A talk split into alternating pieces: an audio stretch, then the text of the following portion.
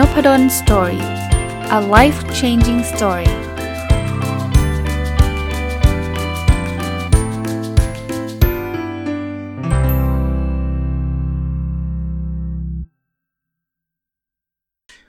วัสดีครับ ยินดีต้อนรับเข้าสู่นพดลสตอรี่พอดแคสต์นะครับ วันนี้วันอาทิตย์นะครับ ยินดีต้อนรับเข้าสู่รายการ Sunday Reflection หรือสะท้อนคิดวันอาทิตย์นะก็เช่นเดิมนะครับ ผมจะเอา Personal OKR นะครับ ก็คือการตั้ง OKR ในระดับบุคคลนะครับ คือไม่ไม่ในระดับบุคคลหมายถึงในชีวิตประจำวันเรา ไม่ใช่การตั้งในเรื่องของที่ทำงานนะครับ ซึ่งผมก็เล่าทุกสัปดาห์ว่าผมใช้ระบบนี้ในการตั้ง OKR ของชีวิตนะเราก็มาอัปเดตให้ฟังเพราะว่าอยากจะ ให้คนอื่น ผู้ฟังหลาย ๆ ท่านที่คิดว่าระบบนี้ช่วยเนี่ยจะได้จะได้มีแรงจูงใจเพิ่มขึ้นนะครับ จากที่ผมได้รับfeedback กลับมาว่าเนี่ยได้ได้ทำ personal OKR แล้วก็ก้าวหน้าไปด้วยดี ก็เป็นเพราะว่าอาจารย์มาอัปเดตให้ฟังทุกสัปดาห์นะครับ ก็เริ่มต้นกันเลยนะครับว่าสัปดาห์ที่ผ่านมาเนี่ยมีอะไรก้าวหน้าไปบ้างนะครับ มีอะไรทำได้ดีทำได้ไม่ดียังไงนะ สำหรับท่านที่ทำของท่านเองเนี่ยข้อแรกก็คือไม่จำเป็นต้อง Copy ผมไปนะ ท่านต้องตั้งเป้าของท่านเองนะครับ แต่ว่าระบบก็คือว่าท่านมาอัปเดตทุกสัปดาห์อย่างที่ผมอัปเดตนะครับ ไม่จำเป็นต้องทำพอดแคสต์ก็ได้นะ เริ่มต้นเลย Objective ที่ 1 เรียนรู้และพัฒนาตัวเองอย่างต่อเนื่อง Key Result 1.1 อ่านหนังสือสะสม ตั้งแต่ต้นปีจนถึงปลายไตรมาสที่ 2 ให้ได้ 60 เล่ม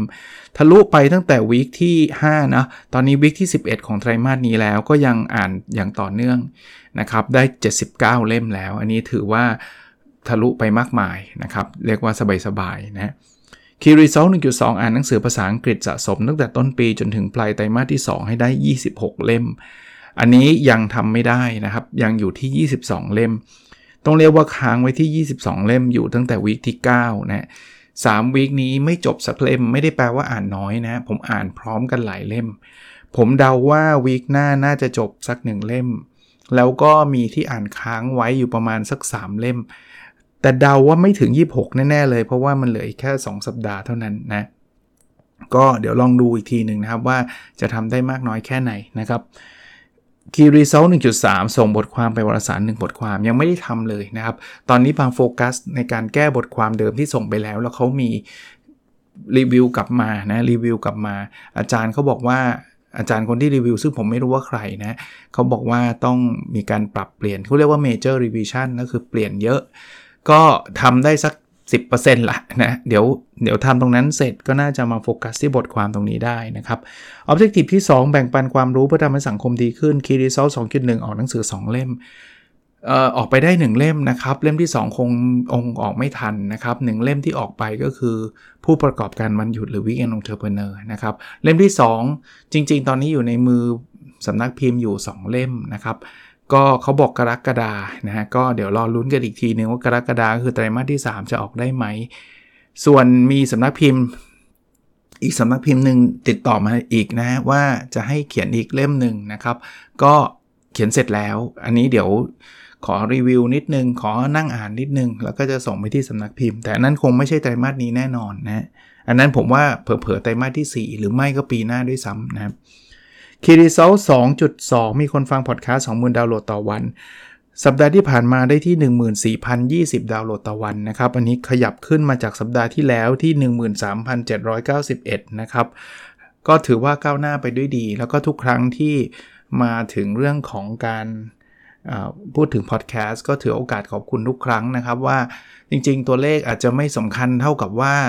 ท่านได้ฟังพอดแคสต์ Nopadol's Story Podcast แล้วเนี่ย ได้เอาไปใช้ทำให้ชีวิตท่านดีขึ้นหรือหรือไม่นะครับ แค่มีแค่หนึ่งคนเนี่ยผมเคยพูดอยู่เสมอนะครับ เอาสิ่งที่ผมพูดในพอดแคสต์ไม่ว่าตอนใดตอนหนึ่ง เอาไปใช้ชีวิตดีขึ้น ผมก็ถือว่าพอดแคสต์ที่ผมทำมันก็คุ้มค่าแล้วนะครับ Key Result สองจุดสามมีองค์กรเข้าร่วม OKR Consulting Projectทั้งหมด 6 องค์กร ทำคอนเฟิร์มแล้ว 3 นะครับ อีก 2กำลัง ongoing นะครับ ผมคิดว่าผมก็คงรออีกสักสัปดาห์หนึ่งเนี่ย ถ้า 2 นี้โอเค ก็น่าจะได้ประมาณ 5 องค์กรนะครับ ก็สตาร์ทผมบอกไปแล้วว่าสิ้นเดือนนี้นะครับ Objective ชุดที่ 3 มีสุขภาพกายและสุขภาพจิตที่ดี Key Result 3.1 วิ่งสะสมตั้งแต่ต้นปีจนถึงปลายไตรมาสที่ 2 ให้ได้ 600 กิโลเมตร ตรงนี้ยังอยู่ที่ 248.2 นะครับ600 ก็ไม่ต้องพูดถึงอะ่ะคือห่างไกลนะครับห่างไกล ดีสุดที่เป็นไปได้ก็น่าจะประมาณสักอ่าเซซะว่า 200 ใกล้ๆ 300อะนะผมผมคิดว่าแบบนั้น ถ้าทำได้แบบนั้นก็ถือว่าดีมากละนะคีรีเซล3.2มีน้ำหนักตัว 79 กิโลกรัมอยู่ที่ 81.9 นะ ก็ดรอปจากสัปดาห์ที่แล้วที่ทำไป 82.1 ซึ่งถือว่าสูงนะครับ ก็ก็อยากจะดำรงตัวเลขนี้ให้มัน อย่างน้อยๆนะให้มันน้อยกว่าตอนเริ่มต้นไตรมาสนี้ก็ยังดีนะครับและคีรีซอล3.3 อยู่กับครอบครัวสะสมให้ได้ 50 วัน อันนี้ทะลุมาตั้งแต่วีคที่ 9 นะครับ ตอนนี้อยู่ที่ 56 วัน ก็โชคดีที่ผมเก็บสะสมวันอยู่กับครอบครัวช่วงที่ไปเที่ยวประเทศญี่ปุ่นได้ ช่วงนั้นก็ใช้เวลาอยู่กับครอบครัวนานพอสมควรนะครับ ได้มา 7 วันมั้ง ก็ถือว่าได้ตรงนั้นมาช่วยเยอะนะ ก็ก็นี่เป็นอัปเดต Personal OKR จะสังเกตเห็นนะครับว่าบางข้อทำได้ดีเลย อ่านหนังสือทะลุเลย บางข้อทำได้ไม่ดีเลย เช่นวิ่งนะครับ บางข้อสูสีเช่นอ่านหนังสือภาษาอังกฤษ หรือการจะเรียกว่าออกหนังสืออาจจะยังไม่ได้ถึงตามเป้า แต่ก็เรียกว่า 1 ใน 2 ก็ถือว่าโอเคนะครับ หรือว่าข้อที่พูดถึงเรื่องของอ การทำพอดแคสต์ก็จริงๆพอดแคสต์ก็ไม่ได้ตามเป้านะ แต่ผมก็ถือว่าได้แค่นี้ก็ก็ดีมากแล้วนะครับ ก็ทำต่อไปนะทำต่อไปทำดีก็ดีใจทำได้ยังไม่ดีนะก็เป็น awareness นะครับ เป็นเรื่องที่ต้องลุ้น เช่นน้ำหนักเนี่ยผมก็ต้องลุ้นนะก็ลองดูนะครับอะมามาถึง part ที่ 2 part ที่ 2 ก็คือการ reflect reflect ภาษาอังกฤษภาษาไทยก็เรียกว่าสะท้อนคิดนะ เรื่องราวที่ผ่านมาในสัปดาห์นี้ว่ามันมีอะไรที่ที่มันเป็นบทเรียนนะครับ สัปดาห์นี้เนี่ยมีเรื่องหนึ่งที่คิดมาตั้งสองสองสามวันที่แล้วนะครับ ว่าจะมาพูดในวันอาทิตย์ก็คือการ disconnect กับพวกโซเชียลมีเดียกับพวกดิจิตอลนะ ถ้ายังจำได้นะครับผมในสัปดาห์ที่ผ่านมาผมรีวิวหนังสือของคุณรวิศ หาญอุตสาหะไปนะครับ ก็ตีมหนังสือก็คือเหมือนโลกมันเสียงดังเกินไป โลกมันมันมีอะไรหลายอย่างที่ดึงความสนใจเราไปยังสิ่งที่ ที่บางครั้งมันก็เพลินนะอย่างเช่นพวกโซเชียลมีเดียเนี่ยแต่ว่าถ้ามันดึงเรามากไปเนี่ยงานเราก็จะไม่สำเร็จ มันงานเราก็จะไม่เสร็จนะครับ ก็เลยทำให้ เราเนี่ยทำอะไรไม่ไม่ไม่ได้รู้ล่วงไปได้ด้วยดีหลาย ๆ เรื่องนะครับทำอะไรได้ไม่สำเร็จอะพูดง่ายๆนะครับ distraction แล้วก็ผมรีวิวหนังสือของคุณหมอจริงไปนะครับ ก็พูดถึงเรื่องของว่าโซเชียลมีเดียเนี่ยเป็น จะเรียกว่าเป็นสาเหตุอันหนึ่งนะครับ ถ้าเราติดมันมากเกินไปที่จะทำให้เราเนี่ยอาจจะถึงกับซึมเศร้าได้เลยนะครับ เพราะว่าเราไม่ได้แค่ติด ขำๆเนะบางทีเราไปเห็นภาพรูปภาพเห็นเรื่องราวดีๆ กับคนที่โพสต์อยู่ในโซเชียลมีเดียมากๆเข้าเนี่ย เราก็จะเริ่มรู้สึกท้อใจ เราก็จะเริ่มรู้สึก ว่าชีวิตเราทำไมมันแย่อยู่คนเดียวนะชีวิตคนอื่นๆเขาทำไมมีความสุขจังคนนั้นก็ได้ไปเที่ยว คนนี้ก็ลูกก็ได้รับรางวัล คนนี้ก็รวยอะไรเงี้ยคนนี้ก็ขึ้นเงินเดือนได้รับตำแหน่งใหม่อะไรเงี้ยเราเราทำไมเราเป็นแบบชีวิตแบบไม่ดีอยู่คนเดียวนะซึ่งจริง ๆ ผมเคยพูดแล้วว่ามันไม่จริงนะครับเขาแค่เลือกเอาสิ่งที่มันดีมาลงก็เหมือนเล่านั่นแหละ เวลาเราจะโพสอะไรลงไปเราคงไม่โพสแบบวันที่หัวหน้าด่าแล้วอะไรอย่างเงี้ยเราก็ไม่ค่อยได้โพสเรื่องนั้นนะครับ คราวนี้สิ่งที่ผมผมสะท้อนคิดก็คือว่าในสัปดาห์ที่ผ่านมาเนี่ยผมพยายามเพิ่มขึ้น จริง ๆ ส่วนตัวเล่าเล่าส่วนตัวนะ ผมเป็นคนที่พยายามจะ disconnect disconnect ก็คือพยายามจะไม่ใช้โซเชียลมีเดียบ่อยครั้งมากนักนะครับ วิธีการที่ผมทำในอดีต แล้วเดี๋ยวผมจะมีเพิ่มเติมที่จะเล่าในในสัปดาห์ที่ผ่านมาด้วย ในอดีตเนี่ยผมเคย มีอยู่ช่วงหนึ่งเลยนะครับ เคยไม่เอามือถือขึ้นห้องเลยนะครับ มือถือจะอยู่ข้างล่าง แล้วผมจะขึ้นห้องขึ้นนอนเร็วในในในอดีตนะ ประมาณ3ามทุ่มผมขึ้นแล้วเพราะฉะนั้นเนี่ยมือถือจะอยู่ห่างจากตัวผมประมาณ6 6โมงทุ่มหนึ่งเนี่ยผมก็เอามือถือไว้วางอีกที่หนึ่งแล้วนะครับ แล้วก็ตอนนั้นนะผมเรียกว่าไม่รับโทรศัพท์ด้วย วิธีการไม่รับโทรศัพท์ผมก็คือปิดเสียงนะครับ เพราะฉะนั้นเนี่ยใครโทรมาหลังหลัง6โมงทุ่มหนึ่งเนี่ยผมคิดว่า ไม่ไม่น่าจะมีใครอะนะครับที่จะมีความจำเป็นเร่งด่วนขนาดนั้นนะครับ ก็จะไม่รับโทรศัพท์ แล้วก็ไม่เอาขึ้นมาด้วย เพราะฉะนั้นเนี่ยผมขึ้นนอนเนี่ยจะโทรมาจะไลน์มาจะอะไรมันก็จะอยู่ในนั้นนะผมก็ disconnect ตัวเอง แต่ต่อมาเนี่ยพบว่ามันอาจจะผมก็มีความจำเป็นบางอย่างที่เผื่อไว้นะครับ ตอนกลางคืนถ้า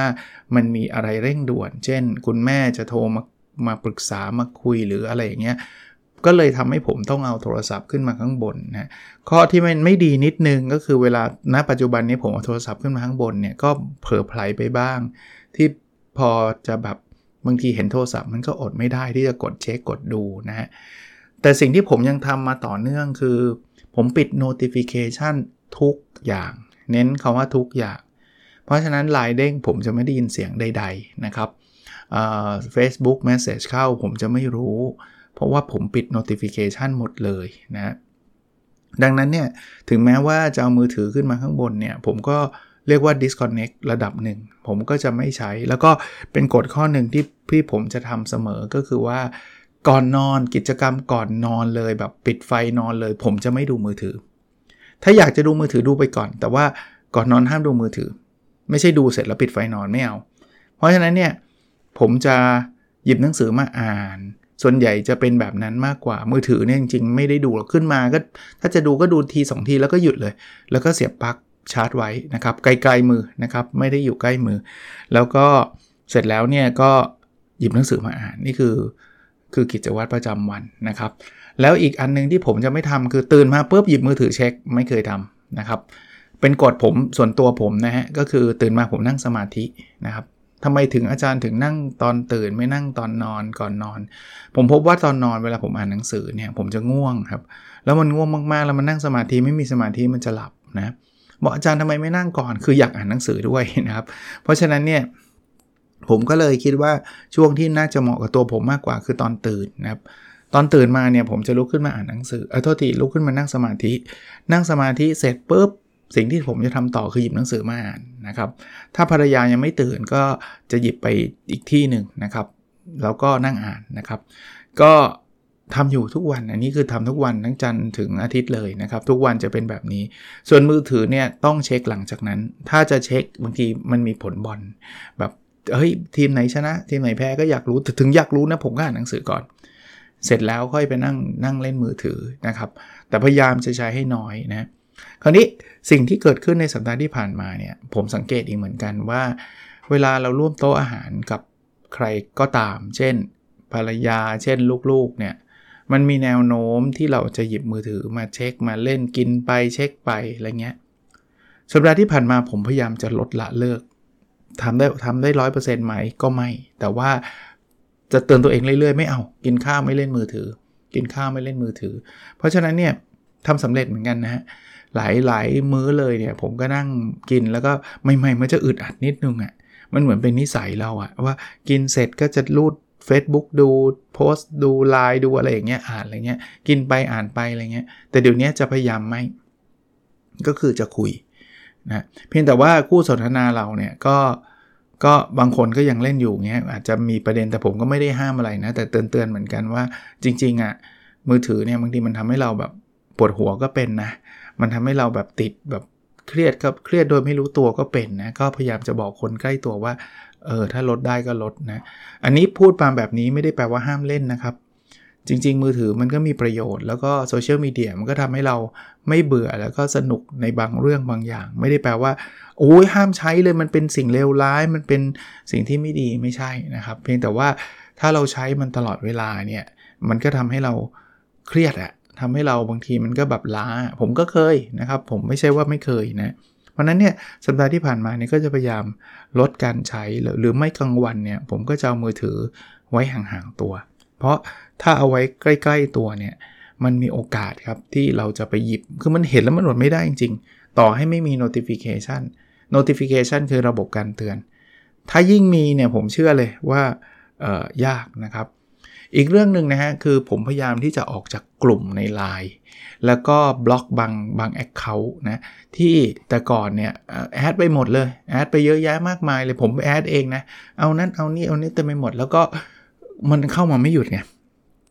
ก็เริ่มบล็อกสำหรับบางบางอันที่ผมคิดว่าผมไม่ได้สนใจแล้วไม่ได้เกี่ยวข้องแล้ว หรือไลน์กลุ่มนะที่เราเคยสร้างขึ้นมาแล้วก็ ไม่รู้แหละด้วยเหตุผลไหน หรือว่าเขาเคยแอดเราเข้าไปด้วยเหตุผลไหน แล้วมันไม่ มันไม่ได้ใช้แล้วตอนหลังก็เป็นที่ที่แบบว่าแชร์ข่าวอะไรหลาย ๆ เรื่อง ซึ่งผมก็ไม่ได้สนใจมากนักเนี่ย ผมจะค่อยๆลีฟออกมานะครับ เพราะว่าผมคิดว่าข้อความที่มันเข้ามาอย่างน้อยมันก็เสียเวลาให้เรากดเข้าไปดูว่ามันมีข้อความหรือบางคนก็จะเรียกว่ากดทิ้งก็ได้กดทิ้งคือกดเข้าไปก็ไม่ได้อ่าน แต่ว่าทำแบบนั้นจะทำเพื่ออะไรนะถ้าถ้าเกิดเราไม่ได้อ่านเนาะก็ ก็มีหลายกลุ่มที่ผมก็ไม่ได้แอคทีฟใด ๆ ก็ไม่ได้คิดว่าจะจะจะติดตามใดๆเนี่ยก็ออกมานะครับก็ออกมา เพราะว่าเอาจริงนะบางคนบอกกลัวตกข่าวไม่ต้องไม่ต้องกลัวหรอกฮะกลุ่มที่คุณอยู่อะถ้ามันข่าวดังจริงมันมาทุกกลุ่มอะสังเกตบางข่าวไหมที่มันดังอะโอ้โหมันมันเป็นข้อความซ้ำๆกันเป็น 10บสกลุ่มอะนะครับ ผมก็พยายามจะจะจะจะลดการสื่อสารในมุมนี้ลงนะครับ นอกนั้นไม่ได้ทำอะไรเพิ่มเติมนะเออเป็นการทำที่ทำมาตลอดแล้วผมส่วนตัวผมก็คิดว่ามันก็เราเราใช้อย่างพอดี ซึ่งคำว่าพอดีของแต่ละคนเนี่ยก็อาจจะมีความแตกต่างกันออกไปนะครับ แต่ว่ามันก็ทำให้เราไม่ไม่เครียดมากนัก แล้วก็สุขภาพจิตหรือความรู้สึกส่วนตัวผมเนี่ยผมคิดว่ามันมั่นคงขึ้นแล้วมันก็สบายอกสบายใจมากขึ้นนะครับ เน้นย้ำอีกทีนะ ไม่ได้แปลว่าทุกคนจะต้องทำแบบนี้ ท่านรู้เองแหละว่าตรงไหนเป็นจุดที่เหมาะสม แต่ขอถ้าจะแนะนำนะครับก็คือเมื่อไหร่ก็ตามที่เริ่มรู้สึกว่าดูแล้วเครียดดูแล้วไม่สนุกดูแล้วแย่เนี่ยผมคิดว่าค่อยๆถอยนะไม่ต้องถึงกับหักดิบว่า ฉันจะต้อง uninstall โปรแกรมนี้ออกไปเลย ไม่ต้องถึงขนาดนั้นนะครับ ค่อยๆถอยแบบที่ผมถอยอะ่ะก็คือเอาอย่างแรกนะ ผมแนะนำปิด notification ก่อน มันจะได้ไม่กระตุ้นเรามากนัก notification คือระบบการเตือนนะครับ ติดปิดตรงนั้นก่อนสำหรับคนที่ติดนะ คนที่ไม่ติดไม่เป็นไรอยู่แล้วนะครับ ท่านท่านใช้ตามปกติ คนที่ติดเนี่ยลองลองปิดดูดูก่อนนะครับ หรือลองพยายามอย่าเล่นก่อนหลับนอนนอนเขาบอกว่าประมาณสักแบบสักชั่วโมงหนึ่งก่อนนอนก็อย่าไปเล่นมือถือนะถ้าเป็นไปได้นะครับ แล้วก็อย่าเป็นเป็นสิ่งแรกที่เราทำตอนเราตื่นนอน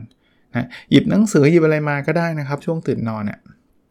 อ่านหน้าหนึ่งสองหน้าอ่านสิเยอะประโยคเดียวย่อหน้าเดียวก็ยังดีนะครับ ก่อนที่เราจะไปมารุมมาตุ้มกับมือถือนะโอเค วันนี้คงไม่ได้ยาวอะไรนะครับ ก็ขอให้ทุกคนมีวันอาทิตย์ที่สดใสนะครับ หรือถ้าท่านจะฟังวันไหนที่ตรงวันก็ขอให้ท่านมีวันที่สดใสแล้วกันนะครับ แล้วเราพบกันในวิดีโอถัดไปครับ สวัสดีครับ